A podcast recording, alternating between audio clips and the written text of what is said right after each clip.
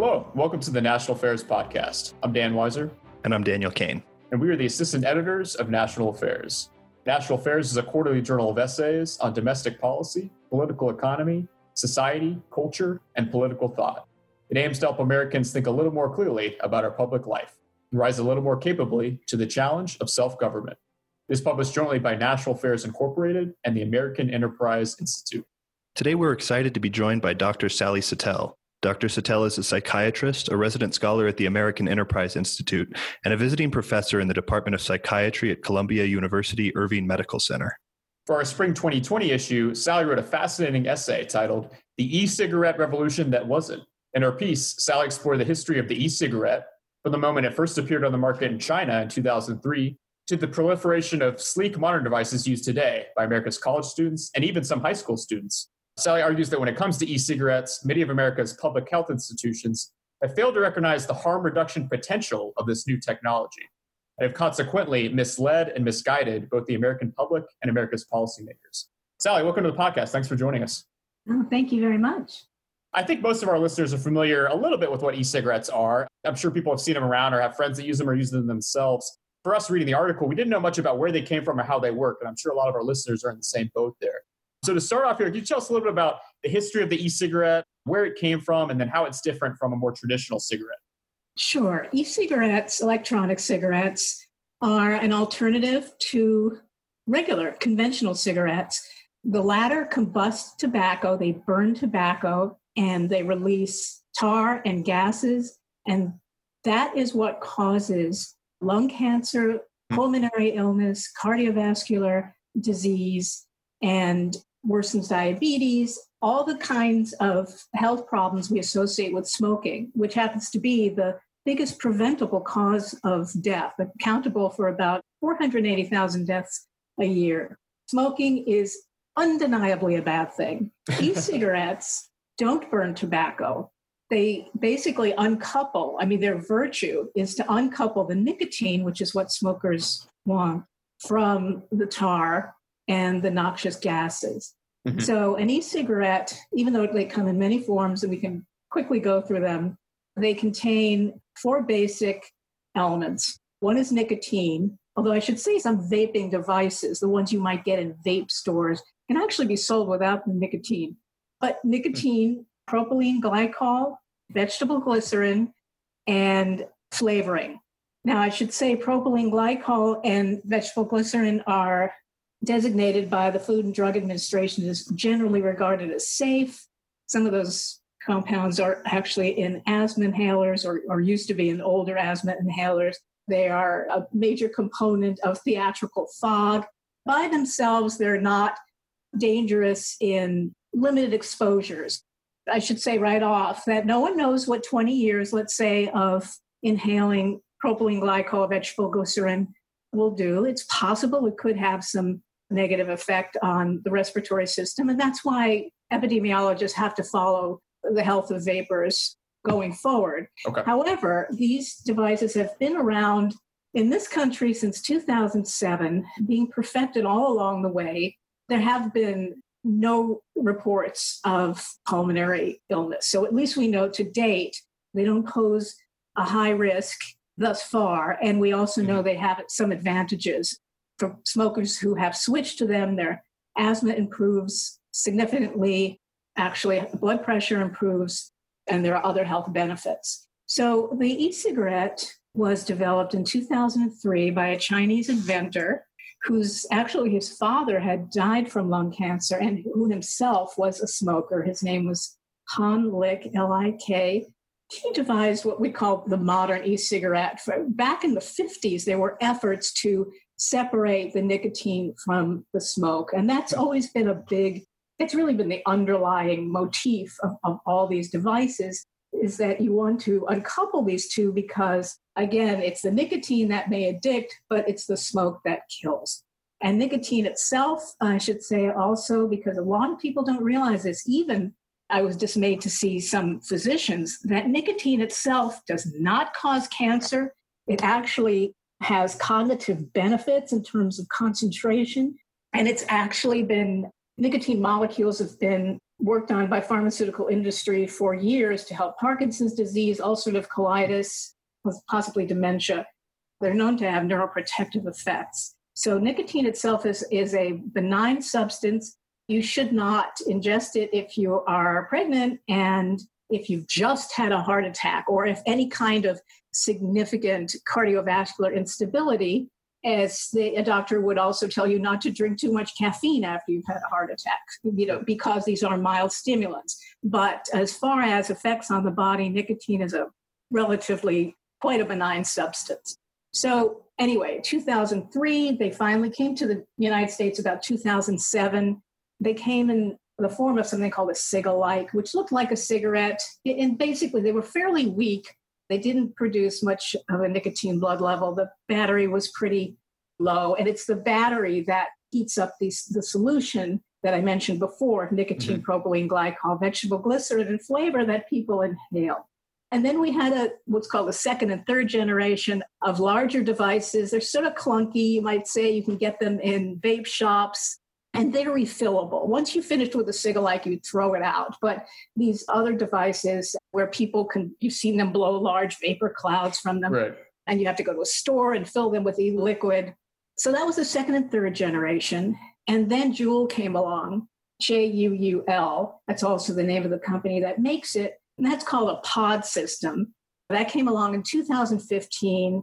And that's when awareness of vaping really, I think, came into public view. It was certainly mm-hmm. not hidden before that, but because Juul devices were unfortunately popular with teens, that's what got a lot of attention. So the more I sort of hear about e cigarettes from medical experts like yourself, I guess the more clear their potential for harm reduction becomes. And what's sort of strange, and you note this in your piece, is that rather than seeing e cigarettes as an unprecedented public health tool in the fight against smoking, the more and more visible e cigarettes became, the more and more the American public seemed to regard them with suspicion, if not outright hostility. So you write in your piece, just to back that up with some data, that the National Cancer Institute found in 2012 that 39% of respondents believed that e cigarettes were safer or much safer than smoking. The next year, 43% held that belief.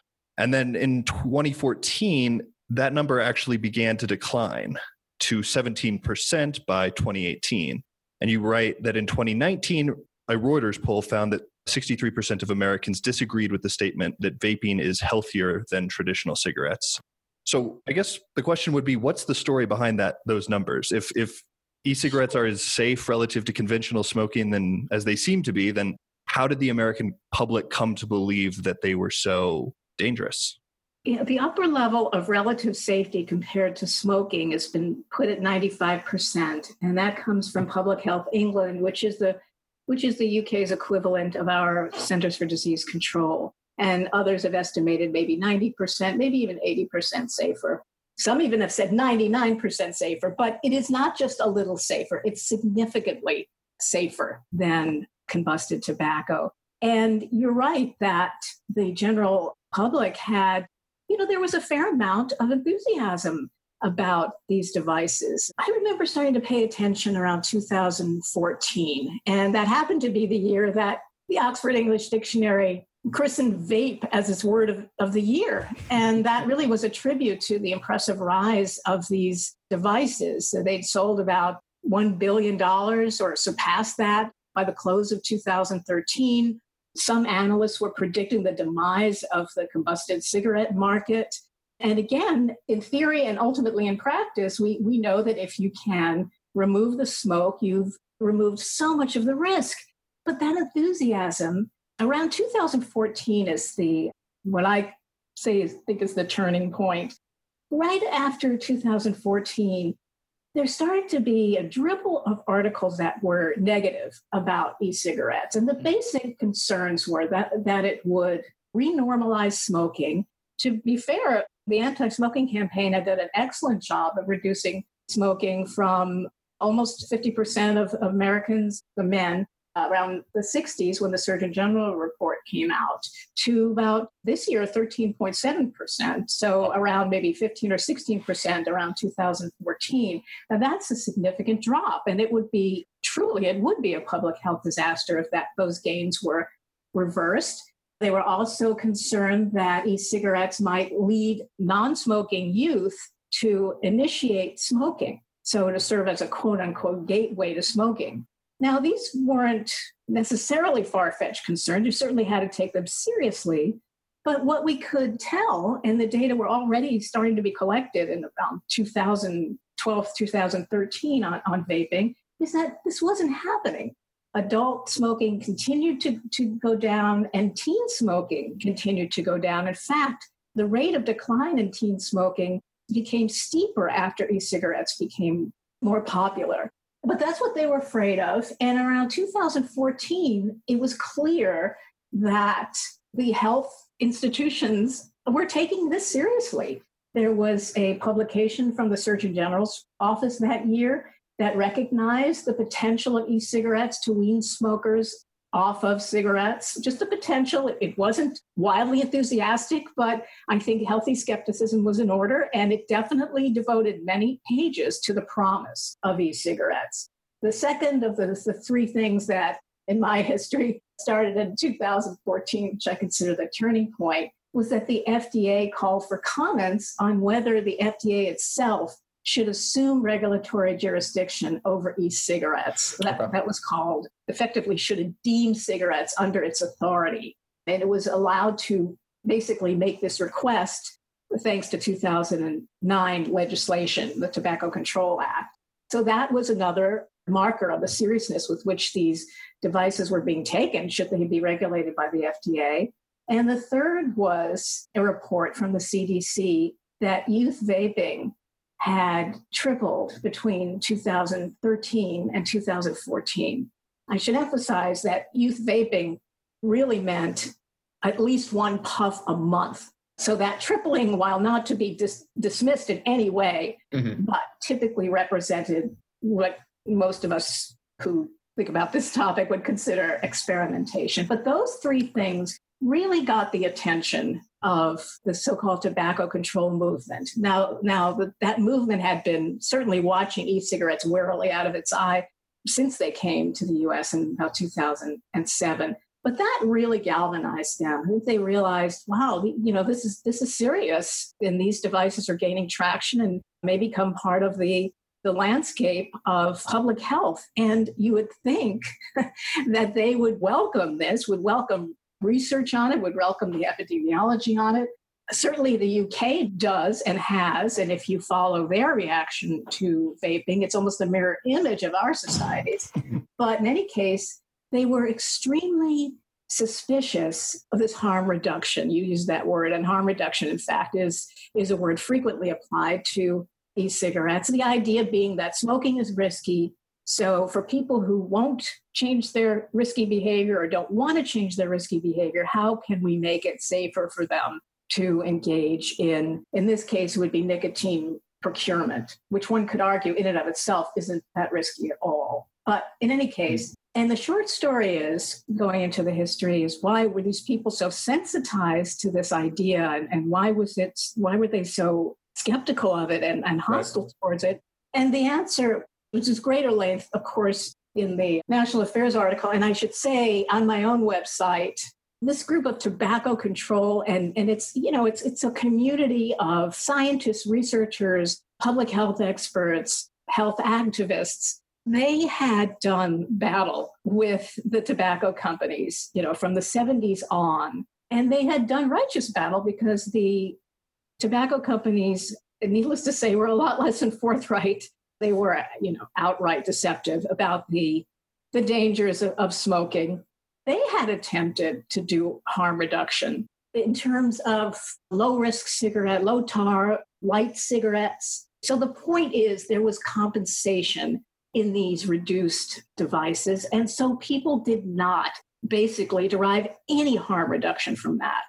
And it turned out that cigarette companies became aware of this and they of course conceal bad information and so this led to an you know enormous suspicion on the part of tobacco activists that now anytime they heard the word harm reduction they'd have an immediate ptsd like flashback to what harm reduction looked like before well we were fooled once before and it's not going to happen again the e-cigarette market until Juul came along and Altria, which used to be Philip Morris, bought a large share in it. The e-cigarette market was not dominated by tobacco companies. A lot of them were small companies. Some of those cigalikes that I mentioned early on were put out by major tobacco companies, but they were never all that that popular for heavy smokers. But again, it's just the symbolism, just the general concept of this is a safer device.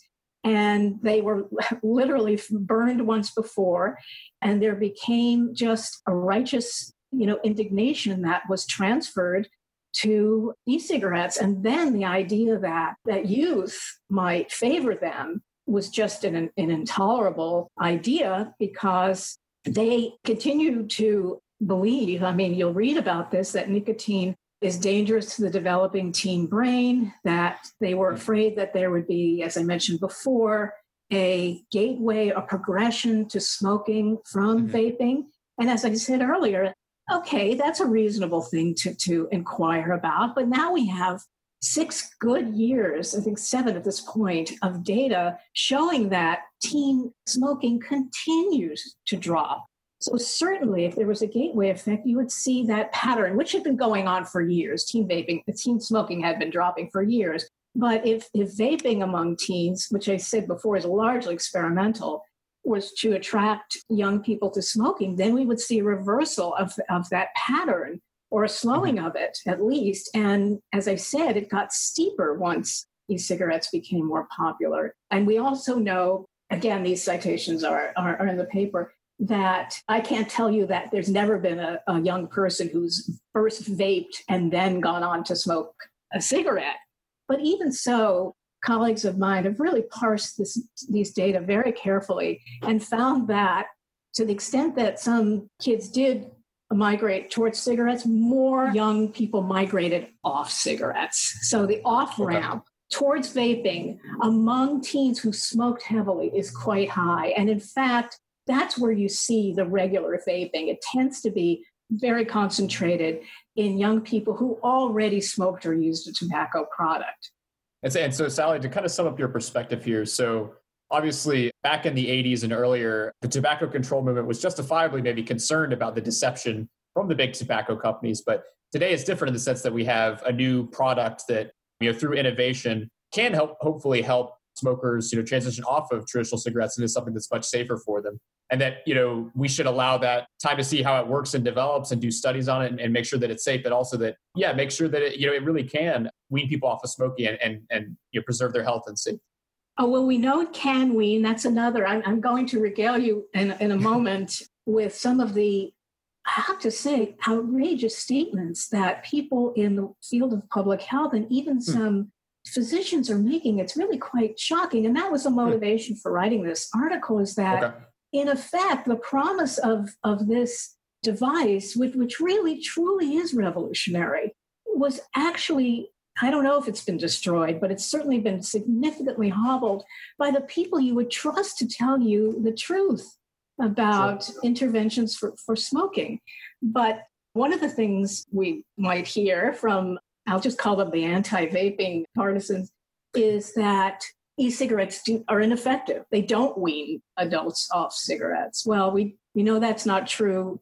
Probably the, the, the best, most complete, largest study on that appeared in the New England Journal of Medicine, uh, double blinded, uh, controlled. That was done January of 2019 and showed that vaping was twice as effective as all other kinds of what's called nicotine replacement, gums, patches, mm-hmm. lozenges, things like that. The most common way of quitting is still stopping, is cold turkey, actually. But for mm. people who use devices, vaping is more popular than patches and gum combined. I mean, people are, are gravitating to it because it is it is helpful, but yet you hear from for years the you know the former CDC director under President Obama was just constantly talking about in fact his words were that these devices are guilty until proven innocent. That, that's not those aren't the words of healthy skepticism. That's the word of con, you know, condemnation. And he would talk about gateway to smoking for teens repeatedly the risk of that even though his own agency was producing the data showing that was not happening. The Tennessee Medical Association, University of Rochester, and these are just websites I'm, I'm referring to, say that cigarettes are no safer than smoking. Even Lancet, that's the prestigious British medical journal, said, I mean, within the last year, no solid evidence base underpins marketing claims that they are healthier than cigarettes or that they can support quitting. Harvard pediatrician called it bioterrorism. He was referring obviously to use in children. I, I, must go on just a little bit more just to give Please, you yeah. a sense of, of the kind of the wall of resistance and, and, and disinformation, not misinformation. This, this is disinformation because anyone who reads the literature will see this is not true. American Heart Association said the relative safety of vaping is a quote, unfounded belief, with e cigarettes having many downsides and few potential upsides.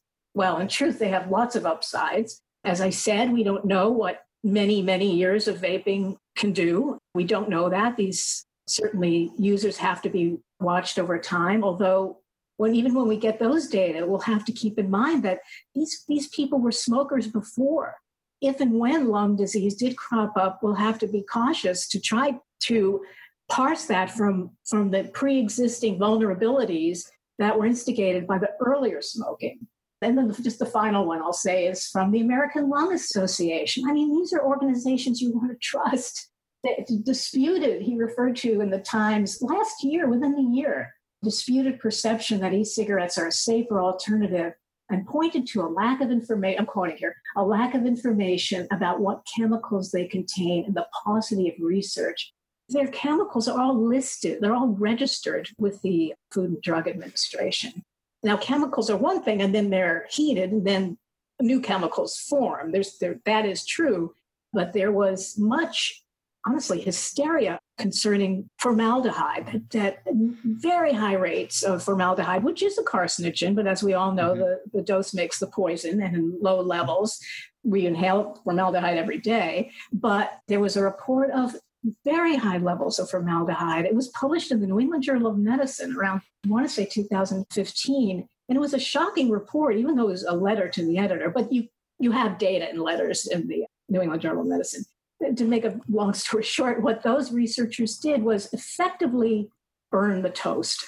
They turned up the, the, voltage on their devices so high and produced a smoke that was so acrid, no one would ever smoke it, excuse me, vape it, but it produced high levels of formaldehyde, which would be a great concern if true. This was all over the media, and you've probably seen that. I'm sure everyone has seen these articles. Vaping causes heart attacks vaping is in teens causes brain damage. Again, there's just this is not supported by the evidence. Either there are two classes of responses. Either there are no evidence to support what they say, or there is evidence to refute, you know, what is mm-hmm. alleged. And that is just a constant refrain. And and again, and I think of the analogy, you know, let's say you have young kids and you know, you're a little confused about, let's say, vaccinating them, which sort of unfortunate you're, you're at that point. But let's say your neighbor is a staunch anti vaxxer or a relative, or you've just been reading the wrong popular literature and you start to wonder. So I'm telling you, you go to the CDC website, you go to your state public health office, many of which I should say gave out all kinds of false information as well about vaping. But you would go to the website of the Surgeon General. That's another office that did not portray vaping accurately. But you go to all those entities, you ask your doctor, should I vaccinate my kid? And you're going to get the right answer, which is right. yes, of course. but this is I think it may be one of the, at least in modern memory, one of the only arenas within health where it's almost impossible to find a trusted source. And that's really a tragedy because these devices offer so much relative benefit that to that to mislead the public and to mislead smokers and to mislead the people who love smokers and tell them effectively, oh, these devices are just as dangerous, which of course yeah. perpetuates smoking in people who can't quit. Usually, by the time you turn to an e cigarette, you have tried everything. You've tried patches and gums. And now to be dissuaded from that final option, which until we come up with something better, is your best option is just public health malpractice. Yeah, so I just wanted to ask you a quick follow up to that. I mean, you, you mentioned earlier the majority of people that quit smoking, they still do it just by stopping. And is is for these public health experts, is their position that we should just focus everything on getting people to stop and that e-cigarettes is kind of a sidetrack to that and maybe even potentially harmful? Is, is that what their position is? Oh yeah, they think that I don't mean to make a monolith out of them. They seem to come in so three camps. One camp is just incredibly negative about vaping, thinks no one should do it, that the benefits don't outweigh the harms of smoking, which is frankly really shocking when you look at the, the data. Hmm. Others are more amenable to the idea that it might be used as a bridge to quitting altogether. And that's fine. I mean, listen, it's better not to take anything into your lungs, of course, if those are your options. Sure. But again, it's always, when it comes to harm reduction, the question is always compared to what? You know, it's yep. using an e cigarette compared to smoking. If that's your choice, then vaping is the clear alternative. If quitting outright is an option for you, then, then that's the best alternative. I mean, patches and gums are very low risk. And then there's a minority of people in the public health domain and who see vaping as an acceptable long-term alternative for people who don't want to quit smoking or find they can't. And unfortunately, it it seems the harm reductionist faction has decidedly lost, at least for now, to what we might call the sort of more alarmist faction within the medical community. And the consequences, as you note, don't bode particularly well for the future of vaping. If this is a, a public image battle, the alarmists are winning, and the American public increasingly thinks vaping is not at all a safe alternative to smoking. So I guess my, my question would be has the game been played and lost, or is there still a way forward for e-cigarettes and the sort of vaping revolution to eventually happen in America? It's a real uphill battle because the politicians look to these organizations and even the National Academy of Medicine, which is very sophisticated, they did acknowledge that it's considerably that vaping is considerably safer than smoking, but repeated the gateway. I call it a trope at this point. So the politicians look to these university professors, these public health agencies, the CDC, and they get misinformation and they also get a significant asymmetry of focus. It's all on children, it's all on hypothesized risk to children, and almost nothing on benefits to adults. So that's why politicians have been pushing flavor bans on e cigarettes. Now, a flavor ban is likely to turn vapers back to smoking. It's one of the most attractive things about it to, to vapers. So you have misinformed politicians. You have what scientists would call a an availability cascade where so much misinformation slash disinformation is, is in the atmosphere and it just reinforces itself. That's what people hear. And they've just polluted the environment so densely with false information and alarmism that, yes, I wish I could be more optimistic. Now, I want to talk in a minute about why things were bad up until last summer and why they even got worse after that. But I will say what could be an optimistic point is that there are a few countries, England, New Zealand, Canada, who have been much more forward looking on this, much more data driven. They see vaping as something to incentivize. The National Health Service actually sells e-cigarette products in the gift shops of the hospitals. Really? Um, wow, that's they amazing. Describe it. They suggest it for smokers. So these are countries that have really seen the great benefit and future potential, and and we'll have to see. You know, when they have really eradicate, you know, come close to eradicating the diseases that we associate with prolonged smoking, maybe then we'll finally wake up. Now, if I could mention a little bit about why things got so much worse. If you could imagine, they yeah, could really get worse yeah. um, this summer. As you may recall, there was an outbreak of of lung disease and even some mortality among people who I want to say quote unquote vaped. And the reason I say quote unquote vape is because remember, vaping in a way is like is like drinking in that you can drink milk or you know you can drink hydrochloric acid you can vape commercial nicotine or you can vape contaminated tetrahydrocannabinol hmm. contaminated mm. cannabis products and that is what the lung mortality was due to uh, again the first case was back in about a year ago now and then it really gained momentum in the summer and, and early fall i mean it, was headlines and it was very distressing and it was a, a true public health catastrophe, mainly among young people.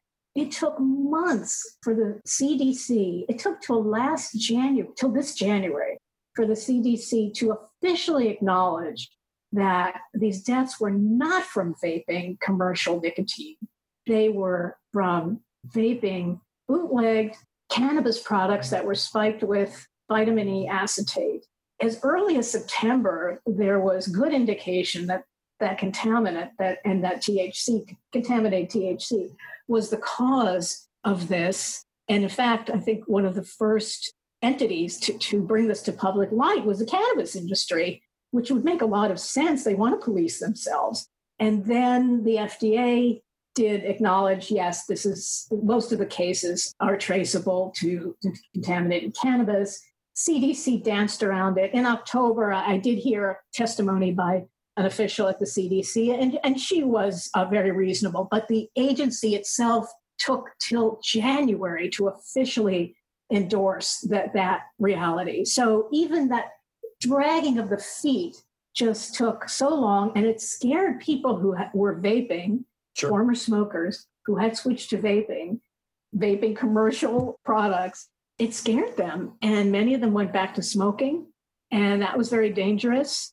You know, again, the truth finally did come out, but there were months lost. And again, it was another example about the just the lack of intellectual integrity that unfortunately surrounds this this issue and and has you know, contaminated, as you say, the, the future prospects of, of vaping in this country.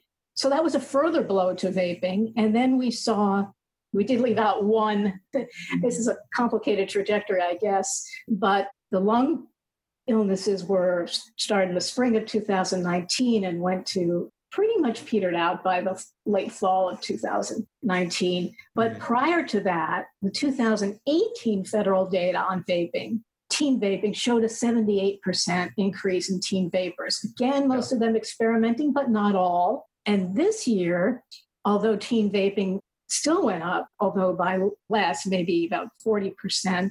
We did see, and this is of concern for sure, that up to about 12% of teens did endorse regular smoking, which means about 20, 20 out of the last 30 days, at least 20 out of the last 30 days of vaping. So that is that is that's not experimentation. That is significant intake, and that's probably attributable to Juul, which was so hmm. user friendly, so sleek, so attractive, so easy to conceal among teens. Well, so Shane, I think that kind of leads into our next question, Sally. Of are there certain regulations you think should be put in place that would maybe reassure the public that yes, e-cigarettes are safe, and here's why, and and yes, we're concerned that teens might be using it too much, and here's you know some way we can reassure the public on that. Well, that's another double-edged sword in a way. Let me start with the easy. It always is, yeah. as far as teen use, yeah, the Congress had passed, and the president signed a law that would make the sale of any tobacco product and e-cigarettes are considered tobacco products even though there's no tobacco in them although the nicotine in them is derived from tobacco but passed a law that made it illegal to sell tobacco products to anyone under 21. So that that's hmm. important. E-cigarettes are not they're not FDA approved. They're regulated to the extent that anyone who's commercial seller has to register with the FDA and submit the chemical profile of what's in them and the devices that hmm. they use and the voltage and the batteries and the coil specifications, this kind of thing but they're not approved by the, the FDA. And I can understand why the average person hears that and thinks, oh my gosh, it's the Wild West. Applications were due actually this month, but because of COVID, they've been moved back to September 20th. So I think approval would be a helpful move in terms of, of reassurance. But uh, when I alluded to the double edged sword, I'm referring now to the approval regime, which is incredibly expensive, very burdensome, has a requirement that is very difficult to meet, which is to say it's what's it's called a public health burden that the population health has to improve. I believe that that could be met by showing the reduced risk. But if, if you look at, again, take the teen use into account, even though we've seen no negative effects, and I have to say yet, but you know, from teen use, and I don't should say right away, teens who haven't first smoked, you know, or smokers should not be vaping.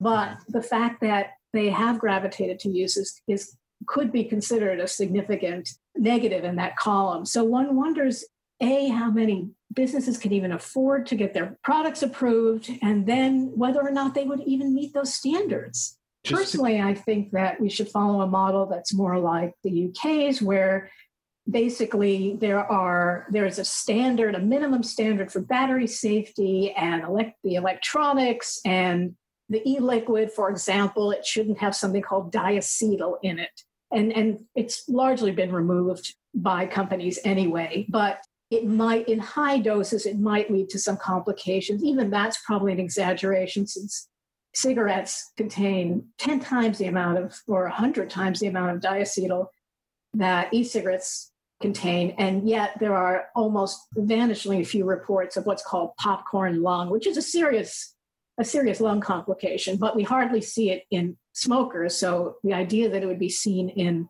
teen vapers is very, very low, but diacetyl is the chemical that, that's considered responsible for it. So if you could basically have those kinds of minimum standards for safety and products could pass those, to me, that's a much more efficient way of proceeding. That would require a, truly an act of Congress. They'd have to amend, I believe, the 2009 Tobacco Control Act. And again, I mean, everyone's obviously completely preoccupied, understandably, with COVID, but there would be no appetite for doing that. And because there's so much, as I say, the, the layer of misinformation and false impressions and half truths and, and outright lies about e cigarettes is as, as thick as the Arctic ice. Even with global warming, it's still very thick and very hard to break through. Well, sort of on that topic, and as we start to wrap up, we, we wanted to get your thoughts on what this story might say about the American public health establishment in, in a broader sense. Part of what I think makes your essay such a fascinating and in a lot of ways alarming read is that the public health community didn't merely fail to recognize a potential tool in the fight for public health, they largely and, and kind of zealously lined up against it even as the data suggested that vaping likely represented a public health victory, potentially the difference between life and death for millions of American smokers, a huge number of our, our biggest public health institutions continued to agitate against e cigarettes. And I wanted to know if you thought that there were lessons that could be learned about how we think about society's sort of scientific experts, or if this is like a very localized small problem, or if this represents maybe a bigger institutional problem? Well, you're certainly right. The act of suppression was just ex- extreme. And it's it's very interesting in light of it's hard to answer that question without thinking about the current crisis we're in. I'm almost reassured that, with the exception of people who are in that conspiracy camp who feel that the virus was either a pandemic or not as serious, or just like the flu, they are in the minority, vocal, of course, but mm-hmm. but you know, there's a lot of respect for Anthony Fauci. There's a lot of respect yeah. for Deborah Birx. There's um, and of course our colleague Scott Gottlieb, and sure. they are frontline public health people. In fact, I'm sure you've watched a lot of cable. I have. I, I, I mean, every every professor of epidemiology, every virologist that I've heard is someone I take seriously and strikes me as incredibly knowledgeable. So here you have public health at its best. I mean, yes, some of the institutions may have been slow to act, but they all recognized the gravity of it. There's a whole discussion on why it took long in places to come to the surface, but it wasn't because the public health community didn't recognize it. In some way, I, I think that it's reassuring in that these officials have proven themselves to be knowledgeable and responsible and, and concerned. So you have that. But I wonder how much, I don't think that one might say, I wish that would transfer to the vaping issue, but unless Deborah Birx and Scott Gottlieb, who has been quite critical of vaping in some ways, and Anthony and Dr. Fauci get up there and argue for e-cigarette. In other words, people who already have such credibility as public health experts were to now support vaping, I don't think it would transfer because, again, until the attitudes and dispositions and agendas of those who high profile people who have been so hostile towards e-cigarettes changes, I don't see how that message, unfortunately, is going to change. It's highly, you know, problematic. Just want to mention this kind of continuum that a colleague told me this. He said, hmm. when it comes to public health, you're pretty much talking about, you know, tornado politics versus abortion politics. And, and what he meant was that on one end, tornado politics means something bad is happening. You, you, you can you see it in the down on the horizon. You've got yeah. gotten warnings about it. It's going to be over pretty soon, but it's going to be bad. And basically, the response is let's do everything we can. We just care about the tornado and protecting ourselves from it. There's no politics involved, it has to be done. And then there's abortion at the other end, which we're not talking about a science base. We're not talking about a meteorological event. We're talking about something that's over 99% clash of, of values, a moral morass. I mean, will, I don't know if we'll ever solve that, but that's at the other end. COVID is closer to tornado, but even that has become politicized and, and, and yeah. sadly has tapped into some, you know, tribal dynamics within in the culture. But the, the facts are, are, are the facts. How we interpret them are different for sure. And the assumptions that go into the models can, can be argued. So it's not quite a tornado politics in terms of being black or white. We have to protect ourselves from this encroaching disaster. And unfortunately, e-cigarettes has just gotten closer. It should be in that, if we're again thinking of a continuum, the e-cigarette should should be at the far end of the continuum where it should be data, you know, as data driven as possible. But unfortunately, it's been so contaminated and shot through with politics and alarmism and hostility towards so much leftover taint from big tobacco that it's just become a very difficult topic to make amenable to facts and, and, to future facts because we have to continue to collect data on people who, who vape. But what we know now is enormously encouraging. And unfortunately, it's been drowned out by misinformation and worry frankly, hysteria and a complete lack of balance. Yet there are trade offs. Kids are, right. are going to experiment with things.